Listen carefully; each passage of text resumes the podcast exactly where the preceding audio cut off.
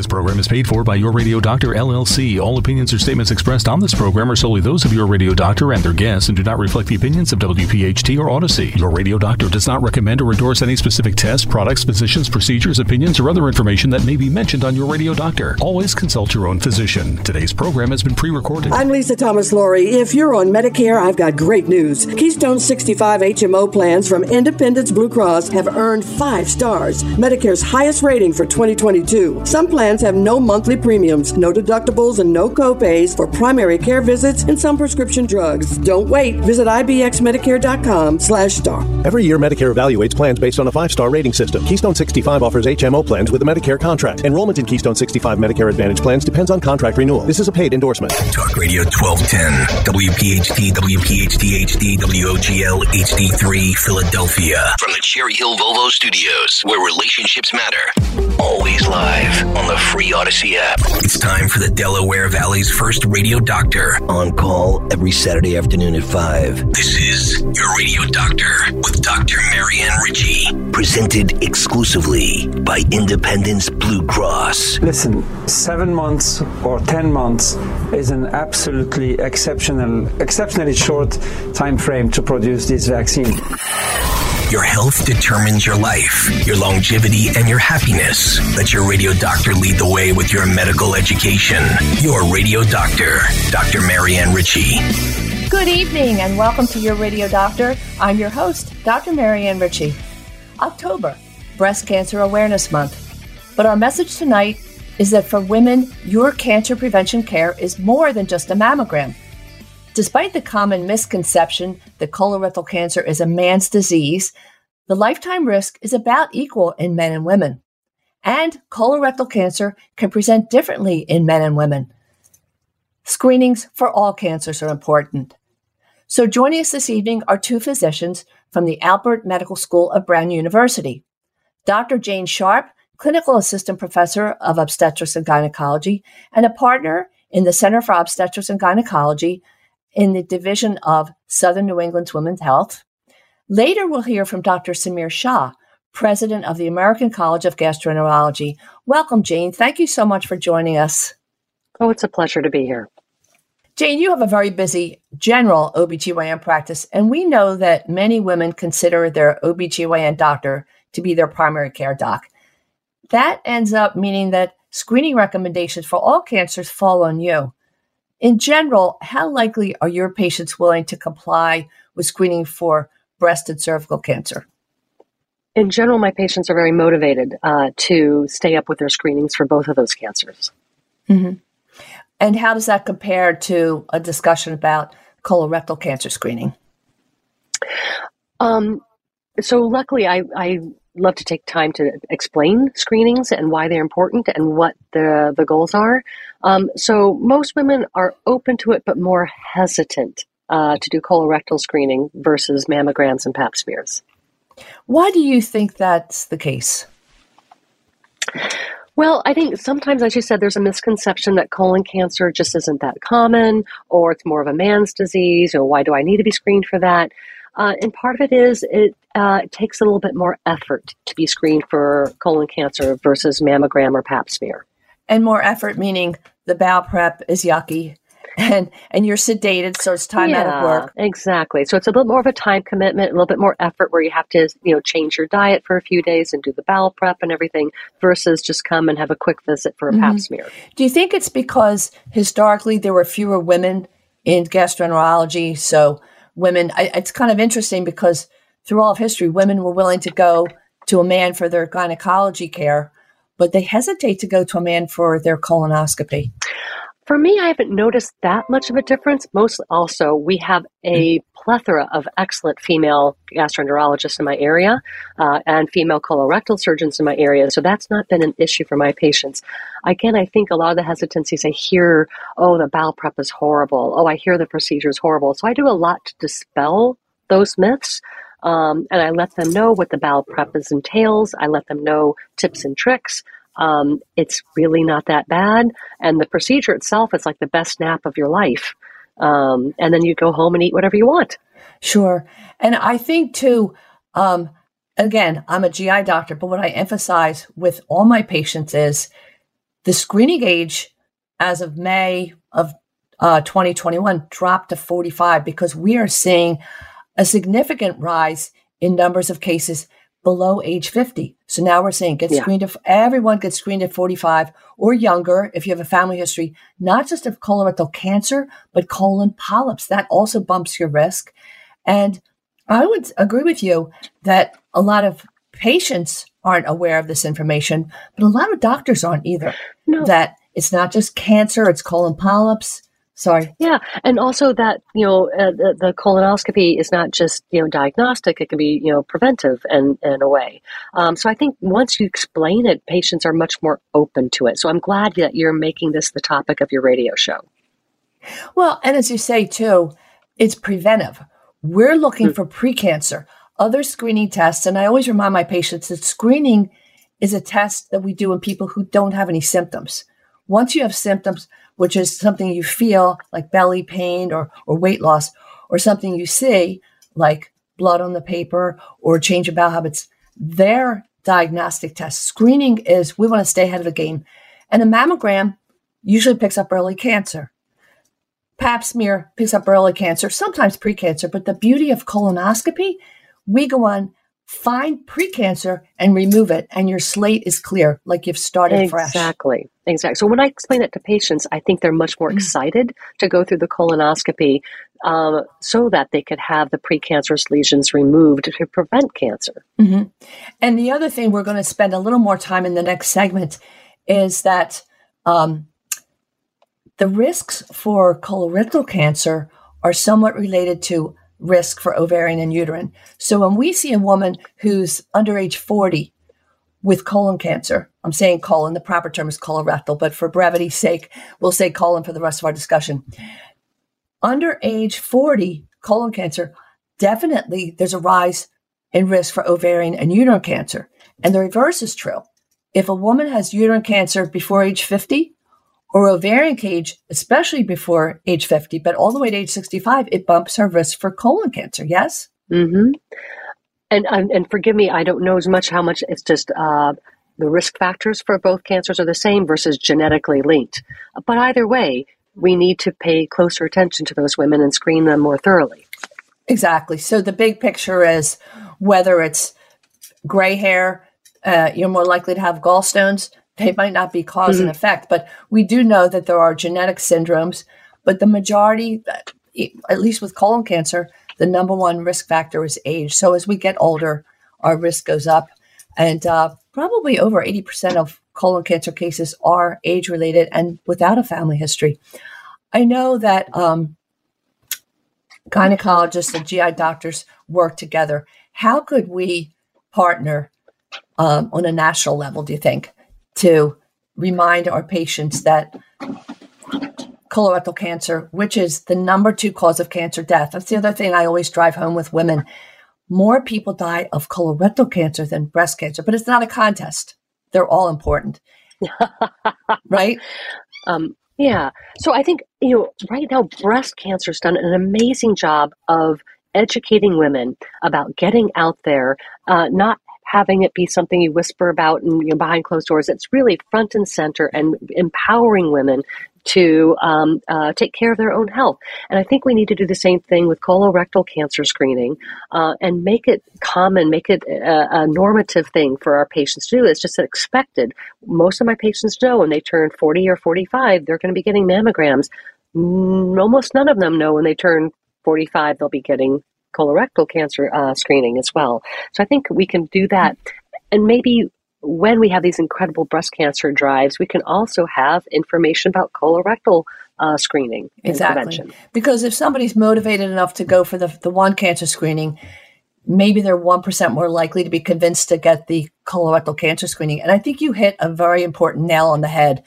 People whisper about breast cancer, and people are more openly expressive about saying the word breast or breast cancer. And I think it wasn't ladylike to talk about bowel habits, etc. But we got to get rid of that. It's science. It's it's probably not party talk or table talk, but we're talking about saving your life. And yes, the prep is annoying as heck, but it beats the heck out of surgery, chemo, and radiation.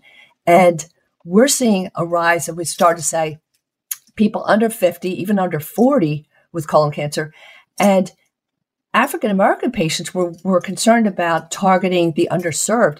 African Americans are 20% more likely to be diagnosed with colon cancer and 40% more likely to die from it. So we really have to encourage mm. all people, but um, keep those uh, thoughts in mind. We have about a minute left, Jane. How about um, hormones that are used to control menstrual cycles or for birth control or menopause? Do they increase risks for cancers?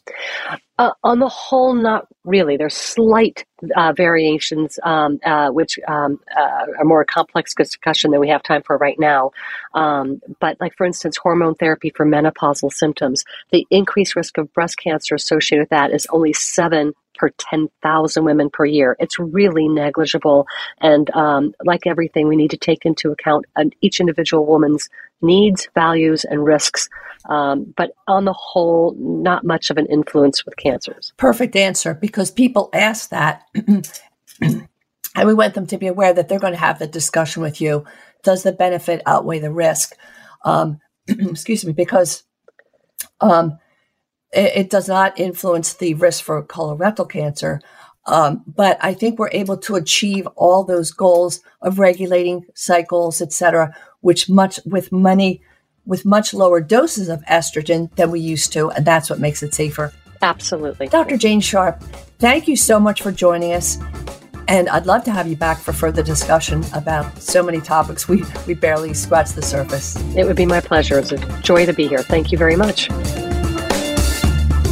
Thanks for listening to Your Radio Doctor with Dr. Marianne Ritchie, exclusively presented by Independence Blue Cross.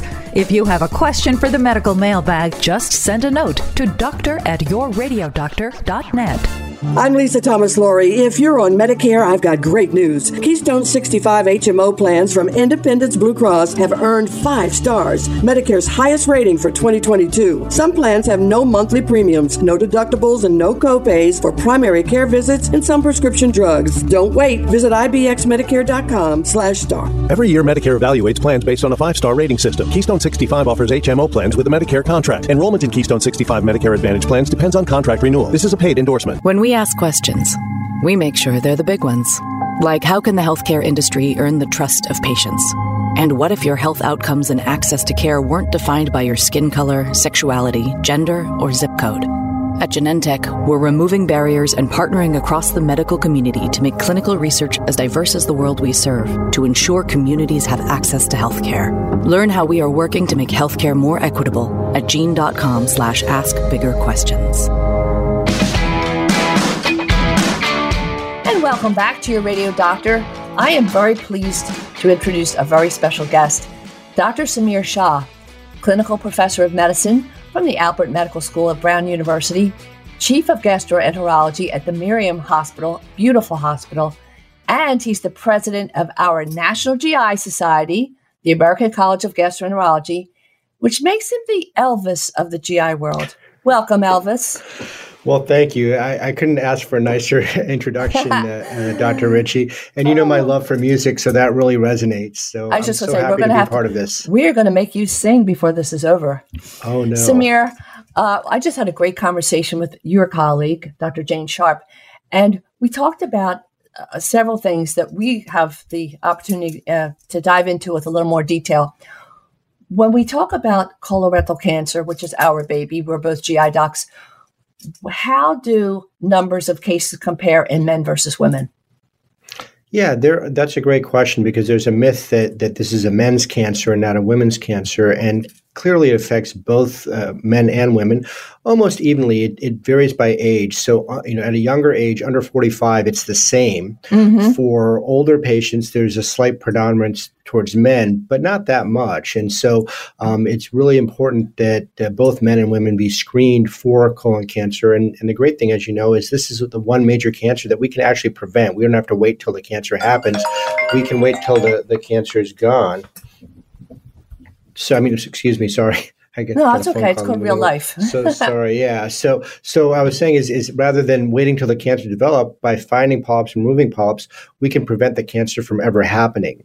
And uh, you know when we talk about colorectal cancer, you know cancer in the colon or in the rectum, rectal cancer is more common in men compared to women, and women, as you well know, have more right-sided colon cancers, more on the on the on the right side of the colon compared to the left side of the colon mm-hmm. or rectum.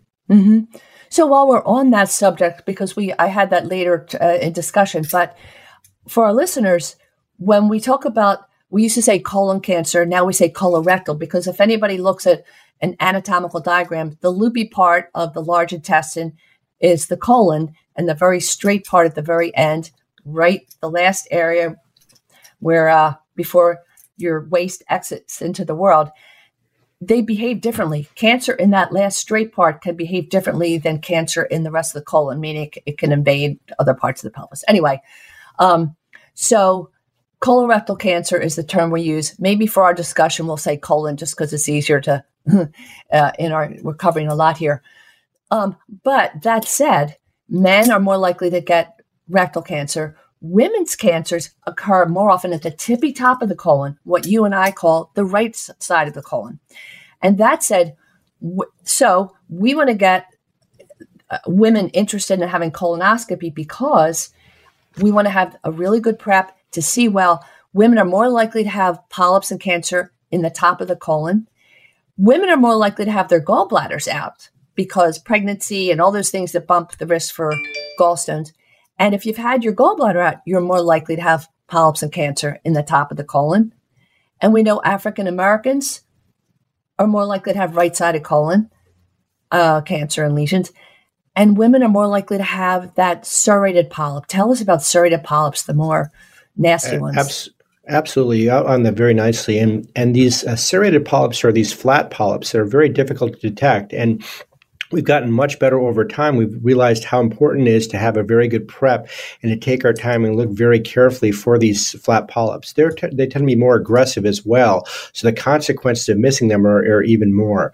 And so we spend a lot of time with our patients telling them about the importance of the prep. And then when we do our colonoscopies, we're looking, and, and uh, most of my colleagues, I included, kind of do a double look. So we get all the way around the colon to the cecum uh, and the small intestine, where the small intestine joins the, the colon and then we come back to the middle to the transverse colon. We go back and call that a second look, and that helps us find these subtle flat polyps if we didn't see them the first time around. So it's kind of like a slinky. When when you look at a diagram, and how many people open up an anatomy book and look at the colon, but you see. Um, it looks I, I, can't think of uh, what else to compare it to uh, than a slinky but uh, uh upside down as, as you say when we look in too, but it's twisted. pardon an upside down U, but I, I, I mm-hmm. like the slinky analogy when, because it's it's twisty. Oh yeah, there you go. Mm-hmm. And but but as you make the point, it looks different on our as we travel in versus on the way out, and it is a luxury mm-hmm. to have a second look because a polyp might be hiding behind a fold, or or if there's fluid, um, we can clear that and really get a good look. Knowing Absolutely. that this misconception has existed that um, it's a man's disease. Why do you think um, that's the case, or or what do you think uh, women uh, are less likely to get screened? Why do you think that is? I think there's several reasons. One, one is um, you know, when women see their OBGYN, they might concentrate on uh, some of the, the traditional cancers that that, that uh, um, uh, are associated with women, specifically breast cancer and cervical cancer. And so um, the patient may bring up, or their doctor may bring up, "Hey, it's time for a mammogram. It's time for your Pap smear. Uh, by the way, did you get vaccinated against HPV?" But um, the the colon cancer may get left out or be left to their internist. Uh, but a lot of times uh, um, women are using their OBGYN as their primary care provider as well as their, their gynecologist obstetrician. So it's important mm-hmm. for that to be discussed. Um, and then it's just easier uh, in terms of getting a mammogram. There's no real preparation. Pap smear can happen right when they're in the office. Um, for the colonoscopy to happen, uh, the patient has to be referred to uh, a qualified person, usually a gastroenterologist who's trained in, in doing the colonoscopy, and the patient has to take a prep, which is no fun. But uh, my patients used to say, "You haven't been through it." I said, "Well, actually, I have now." So uh, since I'm over fifty, and it's not so bad and and uh, to, to get through. And uh, um, then the procedure itself is, is really nothing uh, there's sedation and so you're comfortable. And the procedure itself takes about uh, 30 minutes or so. Um, and then you know you, you take the uh, afternoon off and, and next day you're back to, to normal activity. Um, I think uh, um, going for the prep and being worried about sedation and all, all that uh, uh, are potential barriers. And sometimes patients choose uh, non-invasive options, which are better than, than no screening at all. But you and I know the best test is colonoscopy because we can see polyps uh, and they don't have, they don't have symptoms. If we wait for symptoms, it's often late. Compared to doing nothing, though, one of the non-invasive tests, one of the stool tests, which detects blood or, or DNA, um, you know, can be a, a trigger. Uh, it's important if that test is positive, the patient actually follow through for the colonoscopy. Then. Mm-hmm. So you mentioned so many interesting points, Samir, because we know that women go to doctor visits more often than men do, but they lag in the colorectal cancer screening. And as you and Jane both said, they've already taken time for the mammogram and their pap smears and they're just easier to complete. Um, the pink campaigns have been fantastic in driving women to mammography. But I wonder if that's part of the reason that the emphasis being there, that the mindset is mammograms for women, colon for men. And we don't like to talk about bowel movements and stuff anyway. So let's let that just be a man's problem. But they might also be embarrassed or for women that have a history of abuse. I would think that's a smaller yeah. number, but but they find it hard to um, you know, talk about or, or have those kinds of exams. But I think the repeat message is obviously all cancer screenings are important, but more people die when we consider men and women together. More people die from colorectal cancer than breast cancer. But we see pink football helmets, pink baseball sneakers, pink M&Ms, pink candles, pink ribbons. We have to get that blue message out, the colorectal cancer color um, and get that sense of urgency out because we, you know, as you and I know, there has been a, a significant rise in numbers of cases in younger people and in African Americans who get it at a younger age and are more aggressive. So screening, you already said it's in a person that has no symptoms. We want to go in and grab that precancer and give the person a clean start. Why has the screening age been dropped to age 45? Mm-hmm. So, what's been alarming, although we've seen a decrease in colon cancer in people over 50, we've seen an increase in colon cancer in people under 45. And it's not clear why. We think it could be due to the environment with obesity, with processed foods, uh, and, and other factors. Uh, smoking at a young age, smoking was going down, but starting to come back up. Um, so, there, there are a number of factors like that. But it's estimated that if you're born around 1990, you have about twice the risk of colon cancer and four times the risk of rectal cancer than those born around 1950 so that not ignoring symptoms. So uh, you and I see this a lot where patients have rectal bleeding and they ignore it. They think it's hemorrhoids or nothing important, and then by the time they present, the cancer's already spread. And so it's so important for people under the age of 45 to not ignore symptoms and to start screening at age 45. Now, uh, the more recent uh, studies have suggested that we're seeing rates of polyps and colon cancer uh, the same that we did back when colonoscopy was approved for people 50 and older. Now in, in the 45 age group and older. So it makes sense to drop that screening age. Mm-hmm. And so everybody needs to hear that the latest you should begin colorectal cancer screening is 45. Not, oh, 45 is nice, but I can wait till 50. No, we want people to start at age 45. Um, what determines family history? Because we know the greatest risk factor is age. Just as you say, are we exposed to processed meats? Is it obesity? All the things we talk about that are in our control, but what's not in our control is family history. What do you advise your patients about family history? What details do you ask them or, or look for? So what, what I tell patients and our referring doctors is you need to take a detailed history of family, uh, family history of colon cancer. So we want to look at first degree relatives. We've realized that secondary relatives don't count uh, in, in, terms of increasing risk. They do count if you're looking for cancer syndromes. We can talk about that later. Mm-hmm. In terms of first degree relatives, we're talking about parents and siblings and children. Mm-hmm. And if mm-hmm. you and the age is important. And it's not only colon cancer, but they if they have certain types of polyps, especially advanced polyps.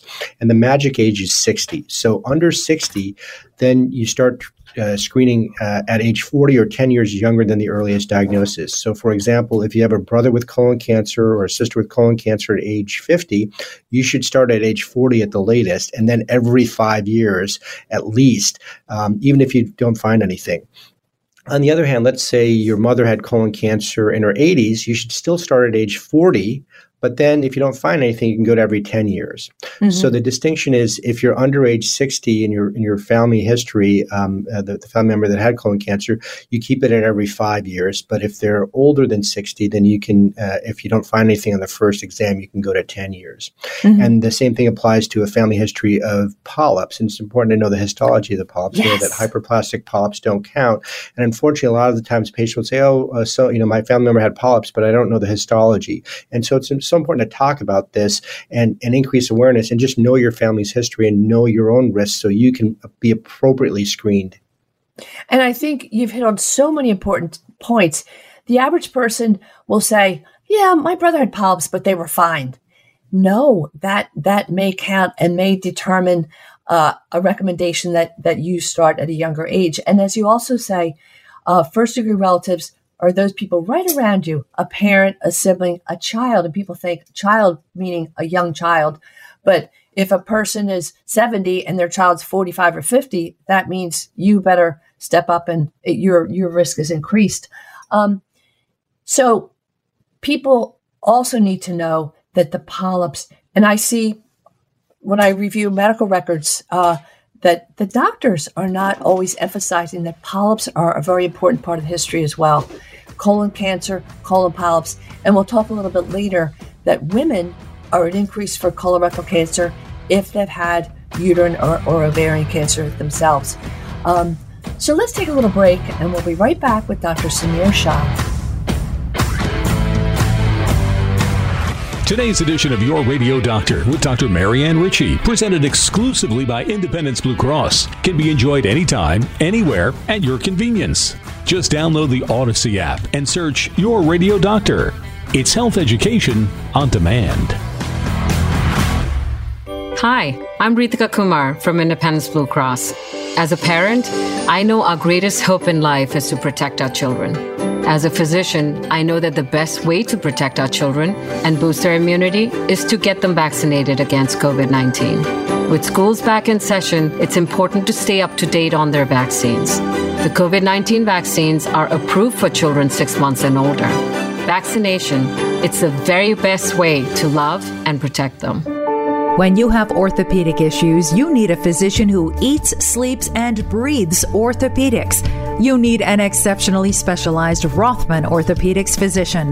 They not only specialize in orthopedics, each Rothman physician only focuses on one area of the body, which means you can have confidence that you can get past pain and be what you were. Schedule conveniently online at RothmanOrtho.com. That's RothmanOrtho.com. When we ask questions, we make sure they're the big ones. Like when it comes to diseases, can we strive to treat, prevent, and even reverse them? And how can we make healthcare more effective and more affordable? These are the types of questions that can help impact the lives of so many patients, that help push the boundaries of innovation and healthcare for all communities.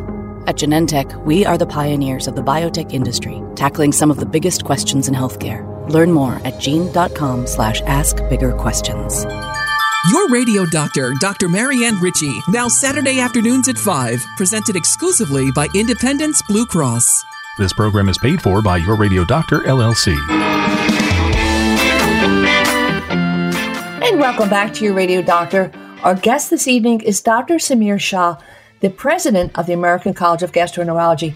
Samir, we've been talking about the message we want to drive home to women, especially that colorectal cancer is pretty much equal in men and women. And yes, maybe there's a protective effect from estrogen with age because women seem to light up with colon cancer at a later age, but we probably live longer. So in the end, it's equal and it's important for everybody to get screened, especially since we can prevent it. Um, we talked a little bit about family history and that colon polyps are we wanted to talk a little bit more about that because it's it's hard to get people to open up about their bowel habits etc but maybe you're together for Thanksgiving or some family occasion and say, How did grandmother die? Or how did Uncle Harry? Or, right? Isn't that an opportunity to start the discussion? Absolutely. And, you know, if you're, you know, in that age range of 45 to 75, you can say, have you had your colonoscopy? Have you had your colon cancer screening? Have you had your mammogram? It's so important because we know it, it's so preventable. Um, you know, Katie Couric did a great thing many years ago when unfortunately her husband had colon cancer, but she publicized it and took the shame away from going for colonoscopy. And now she's doing the same for, for breast cancer. Um, the, the third leading ca- cause of uh, cancer in the United States, men and women combined, is colon cancer. Second leading cause of death, as you mentioned, the lifetime risk for women is 1 in 20, 25 of developing colon cancer, and men in 1 in 23, so almost the same. And this year, it's estimated 150,000 people will be diagnosed with colon cancer and 50,000 deaths. And you and I both know that each time we see somebody with colon cancer or, or die from it, it was it was preventable if we had had them come for screening at the appropriate time the polyp history is also so important. Um, if, if you've had a first degree family member, a parent, a brother with polyps uh, under the age of 60, it's important that you get screened at, um, at 40 and then, depending on what you find after that, uh, um, the right interval. You bring up two very important points. I have a whole collection. I keep a separate little notebook of my patients under age 33. That's the oldest of my young, young mm-hmm. people mm-hmm. that have adenomas. There are two types mm-hmm. of polyps. You mentioned hyperplastic. That's kind of like having a callus on your heel. It's a it's a little cluster of tissue, but it doesn't have much significance unless you have like over 30 in your whole colon. But it, too much detail.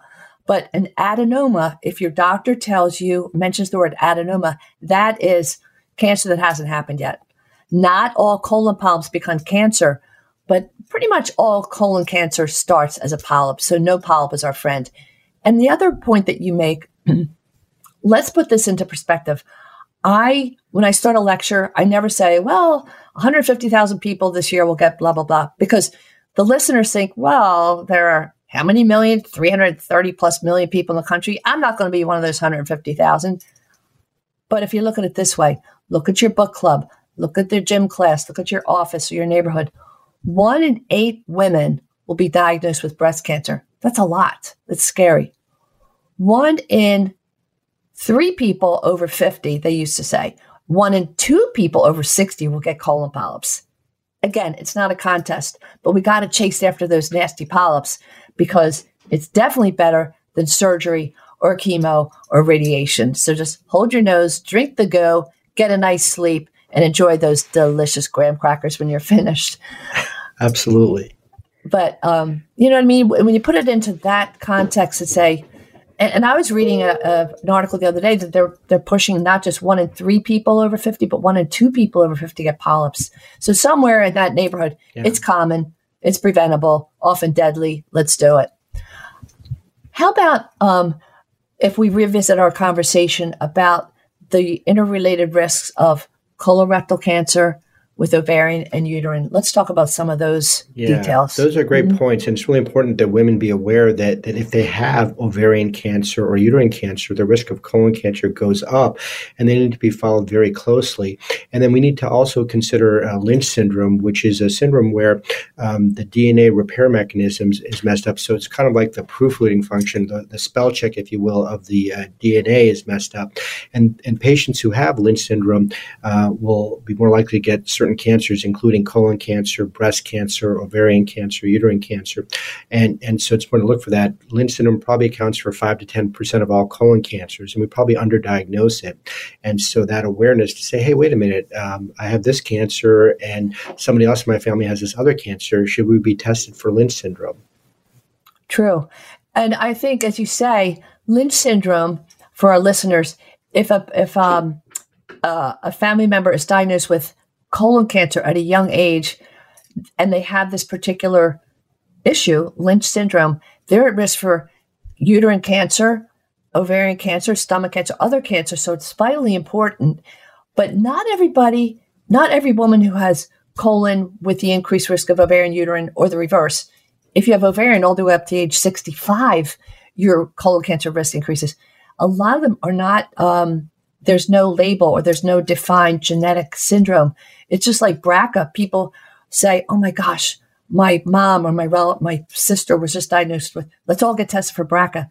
That counts for maybe 2% of all breast cancers.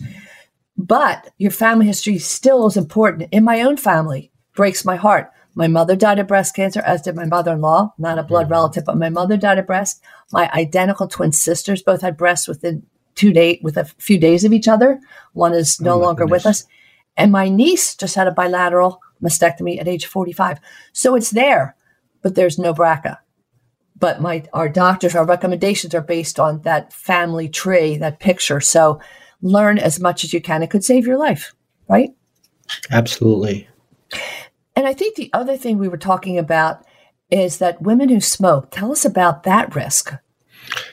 Yeah, so people, you know, only equate smoking with lung cancer, but there's and, and, and cardiovascular risk. But smoking, especially early on, significantly increases the risk of colon cancer, uh, stomach cancer, pancreatic cancer. So it has a lot of deleterious effects. So if we can get our patients to quit smoking at any age, that's helpful. But when we're meeting with our patients and they have a history of smoking at a younger age, we need to keep that into account when we're thinking about uh, screening for various cancers, including colon cancer. And Mhm. it's important then to hopefully uh, uh, help them with their children, other family members to never smoke if possible and quit smoking if they're smoking. hmm And secondhand smoke bumps your risk for lung cancer as well. That's what I think people need to hear as well. But what really just raised my eyebrow when I saw this a few years ago was women who smoke, their colon cancer appears at an earlier age.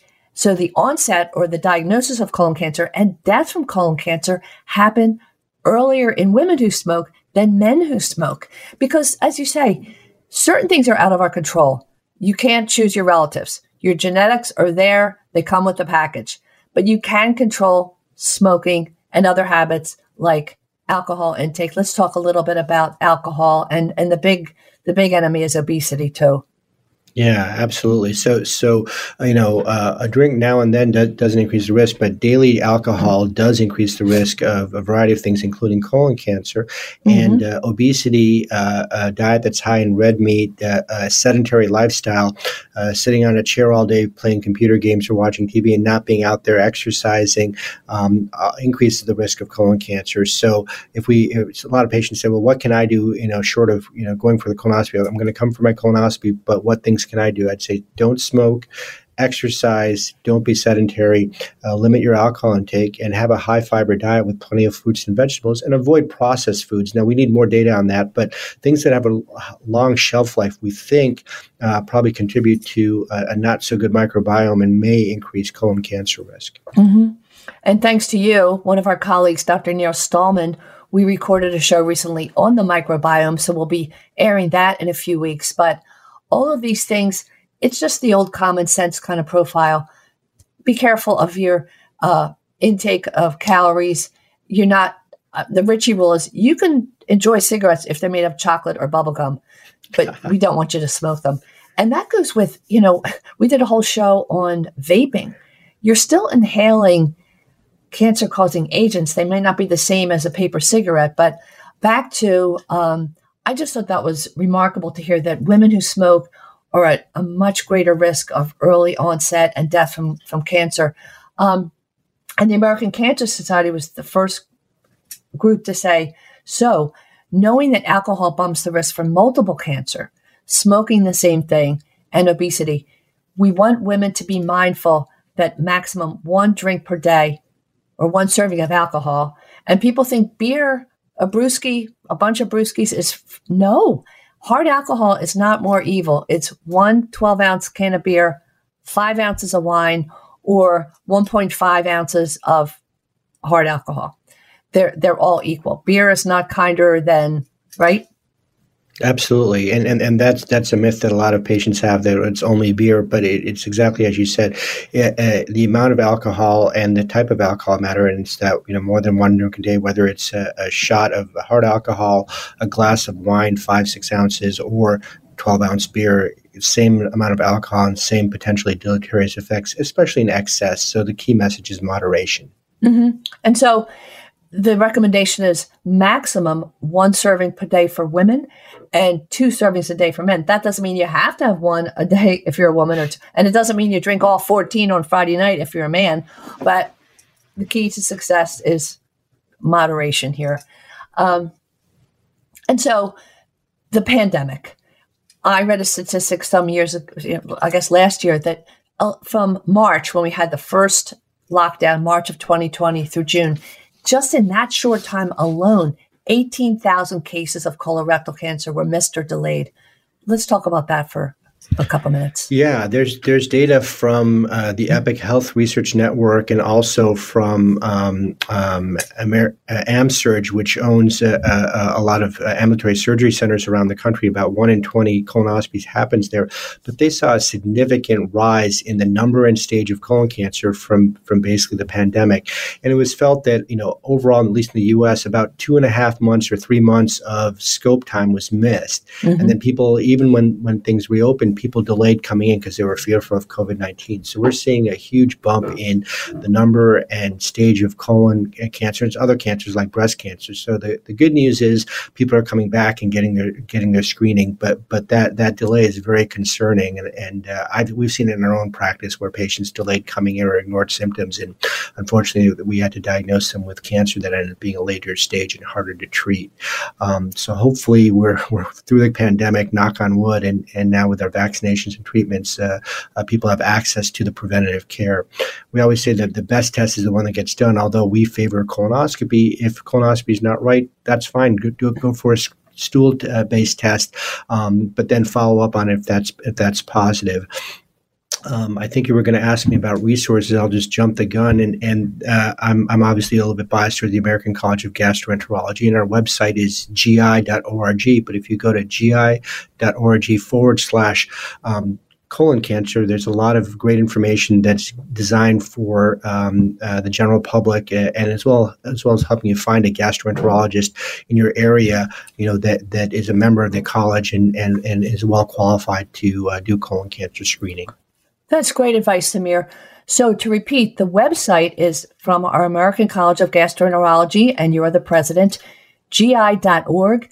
Great information about risks and all, all, the information you'd want to know about colorectal cancer, and maybe direct you to a GI doctor near you. So, that's very helpful. gi.org. Let's take a little break, and we'll be right back for our wrap up. Your Radio Doctor with Dr. Marianne Ritchie is presented exclusively by Independence Blue Cross. Hi, I'm Lisa Thomas Laury. If you're on Medicare, I've got great news.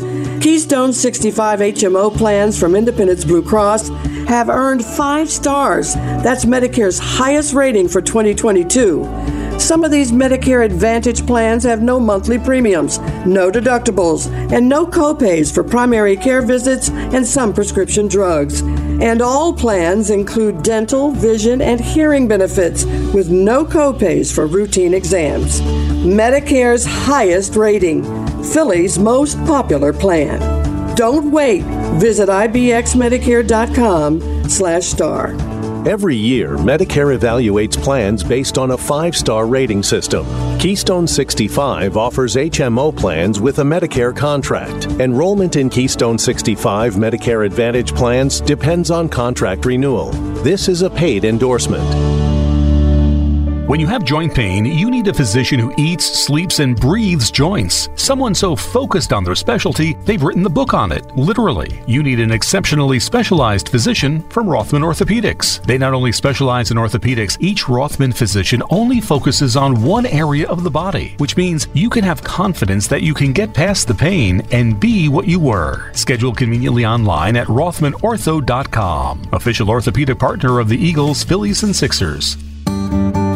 Now, your weekly prescription brought to you by Genentech, the science driven company that pioneered the biotech industry to transform how we treat the world's most complex health problems. And in our final segment of Your Radio Doctor, we're so fortunate to have Dr. Samir Shah, president of the American College of Gastroenterology. We call this wrap up segment Your Weekly Prescription, brought to you by Genentech. Samir, thank you for all your great points, and, and people are learning so much from you and Dr. Jane Sharp today. Let's review some of the points that we discussed colorectal cancer equal in men and women? Yes. So it doesn't discriminate. So you, whether you're a man or a woman, you should get screened. Screening starts now at age 45. So 45 is the new 50. And uh, um, in terms of numbers, 1 in 25 lifetime risk for women of colon cancer, 1 in 23 for men. So very similar. Um, we don't want to wait for symptoms. So that's why screening is so important. And we know the natural history of colon cancer, as you mentioned earlier, that all colon cancer starts out as a benign polyp. And and then that polyp can grow and turn into cancer. So it's important to find the polyp, and the best way to do that, the one test that finds the polyp and removes it, is colonoscopy. There are other tests that, that are uh, out there, and, and you should choose the best test for you, but colonoscopy is our most powerful tool that way. Other tests include stool based tests that detect either blood or DNA or both. And if those are positive, then you have to follow up with the colonoscopy. So uh, again, it's the one cancer that's so preventable uh, because we understand the, the, history, and it takes so long for a polyp to grow and turn to cancer. So every time we see somebody with colon cancer, we think, "Oh, we could have prevented this if they had come for screening." Mm-hmm. And I think we all want to look back and say, whatever takes you in the end, at least I will have tried and used those tools that were available and safe and and helped prolong my life. So screening again means in a person who doesn't have symptoms. So if we say everyone should start screening at age 45, but you have symptoms when you're 43, don't say, okay, I'm now 45. It's probably just a hemorrhoid. I'll wait two years. No, symptoms mean not normal. It's not normal for a healthy young person to have rectal bleeding or change in bowel habits. And maybe we can explain it away because, okay, you have a little reflux and you're taking an antacid with magnesium and it makes you evacuate more often. We still have to check. You still need to check with your doctor. Don't be your own doctor. Don't be Dr. Google. and and the stool test you mentioned too. People need to know, as we all say, the best test is the one that gets done.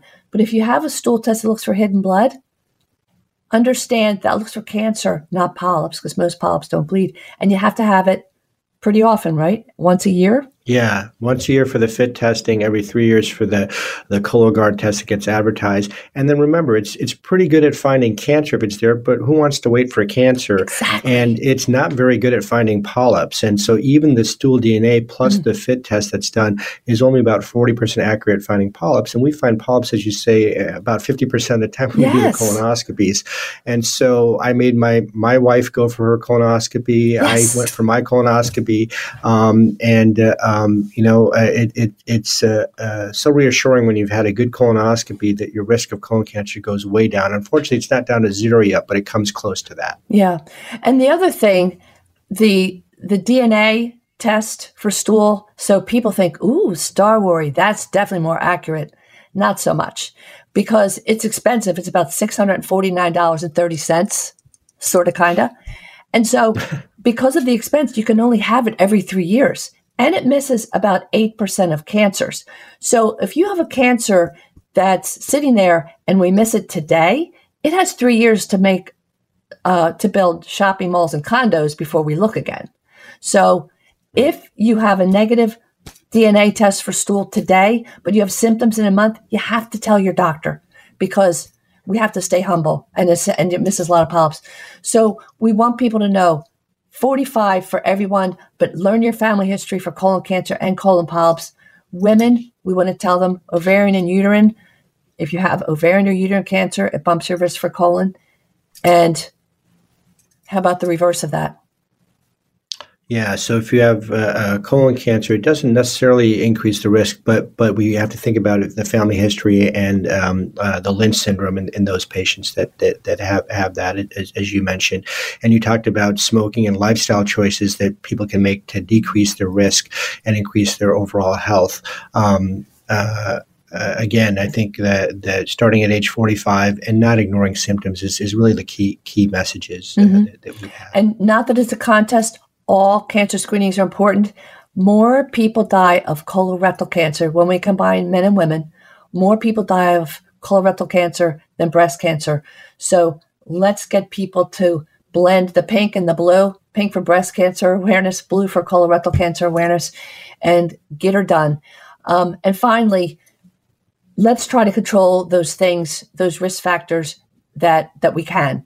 You mentioned smoking, maximum one serving of alcohol a day for women, two for men, and obesity. Why do we think that obesity bumps the risk for multiple cancers? There are several possible uh, things. It could be related to the nutritional aspects and then the changing in the microbiome.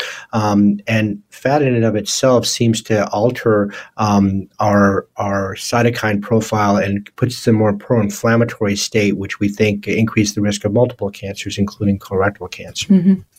Well, Dr. Samir Shah, thank you so much. We have our national meeting later in October, and we'll have to meet for a cup of coffee. Absolutely. Thank you so much for having me and putting a spotlight on uh, this important issue that, that affects everyone. And, and hopefully, more women will get screened as a result of your radio show and will prevent more cancers.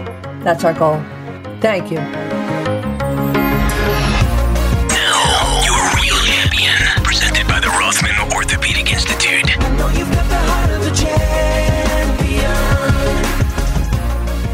For your real champion, I call this segment Forgiveness is next to godliness.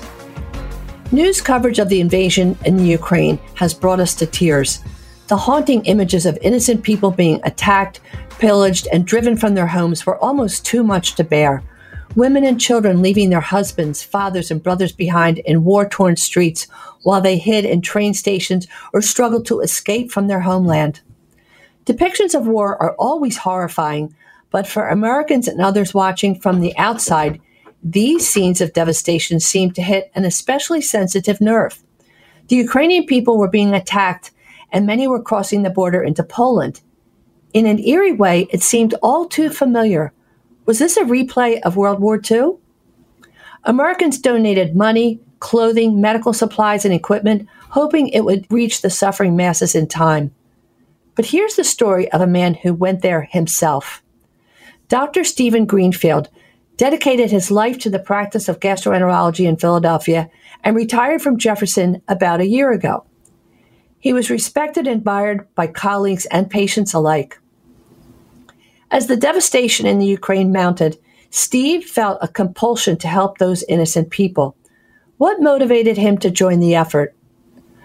Hearing about the suffering in the Ukraine led him to recall stories from his childhood. His own father was the son of immigrants from Hungary. At the onset of World War II, our country was united against a common enemy and patriotism was at a record high. Steve's grandmother was so grateful to be an American citizen that she signed papers confirming that her son was 18 so he could be accepted into the service, even though he was only 17. Steve's father became an Air Force pilot and was shot down near Berlin, where he spent a year in a POW camp. He was wearing a Star of David, which did not win him favor in a German camp. He served in the war effort proudly and taught his son Steve to have the same love of country. As a young boy, Steve often wondered how the Holocaust could have ever happened. Why didn't anyone try to stop Hitler? Well, Steve wasn't alive at the time, so he couldn't have helped. But now he felt a moral imperative to join this relief effort. He was planning to go to Poland to comfort the refugees coming from the Ukraine. As a student of the Talmud, he remembered the words, He who saves one life saves the entire world. He collected small stuffed animals and dolls, which he shipped to the Poland Ukrainian border, hoping each toy might be a source of comfort to a frightened child. Then he found a way to have a much bigger influence by using his skills and experience as a physician. He flew to Poland and traveled to the border, where he joined a team from Natan Worldwide Disaster Relief an Israeli based all volunteer non government organization dedicated to helping people all over the world rebuild their lives with dignity following natural and man made disasters like floods, earthquake, droughts, famine, even war. Steve joined an organized medical team that included nurses, a psychologist, a dentist, social workers, and other doctors. He was prepared to work with a battlefield mentality in a relief operation, not knowing what to expect. With very basic living conditions, the team members worked in shifts from early morning to midnight, averaging scores of patients in the clinic each day. He used his cell phone to translate Ukrainian, Polish, Hebrew, and Russian. Local translators were also indispensable.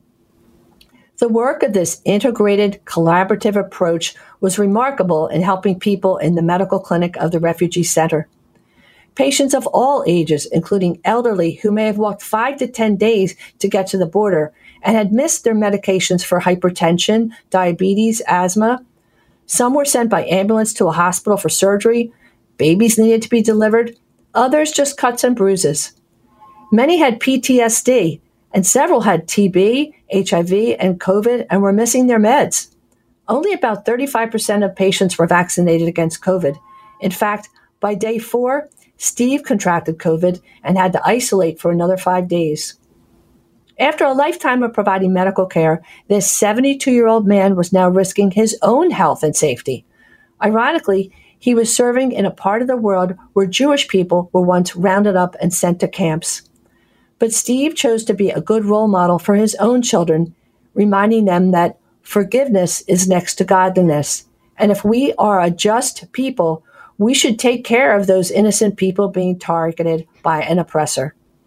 After his weeks of service, Steve brought his son for a meaningful trip to Auschwitz and what was once the Jewish quarter in Krakow, Poland, so his son would never forget. We salute you, Dr. Steve Greenfield. You're a real champion. Thank you for listening each week to your radio doctor. Listen again to the show on audacy.com. That's A U D A C Y.com or wherever you listen to your podcasts. A special thank you to our exclusive sponsor, Independence Blue Cross, and for support from Rothman Orthopedic Institute and Genentech. Remember, find something to smile about every day. Congratulations to my dear sweet husband who made it through big surgery this week. Now that's something to smile about. Keep going one step at a time. We're so proud of you, Stewie, and we love you. This is your radio doctor, Dr. Marianne Ritchie, wishing you a happy, healthy, and safe week with the ones you love, and always here to remind you that your health is your wealth. Thanks for listening to your radio doctor, Dr. Marianne Ritchie, presented exclusively by Independence Blue Cross. To contact Dr. Marianne and to listen to today's show as well as past shows, visit yourradiodoctor.com. This program is paid for by Your Radio Doctor LLC. All opinions or statements expressed on this program are solely those of Your Radio Doctor and their guests and do not reflect the opinions of WPHT or Audacy. Today's program has been pre-recorded. I'm Lisa Thomas Laury. If you're on Medicare, I've got great news. Keystone 65 HMO plans from Independence Blue Cross have earned five stars, Medicare's highest rating for 2022. Some plans have no monthly premiums, no deductibles, and no copays for primary care visits and some prescription drugs. Don't wait. Visit ibxmedicare.com slash star. Every year, Medicare evaluates plans based on a five-star rating system. Keystone 65 offers HMO plans with a Medicare contract. Enrollment in Keystone 65 Medicare Advantage plans depends on contract renewal. This is a paid endorsement.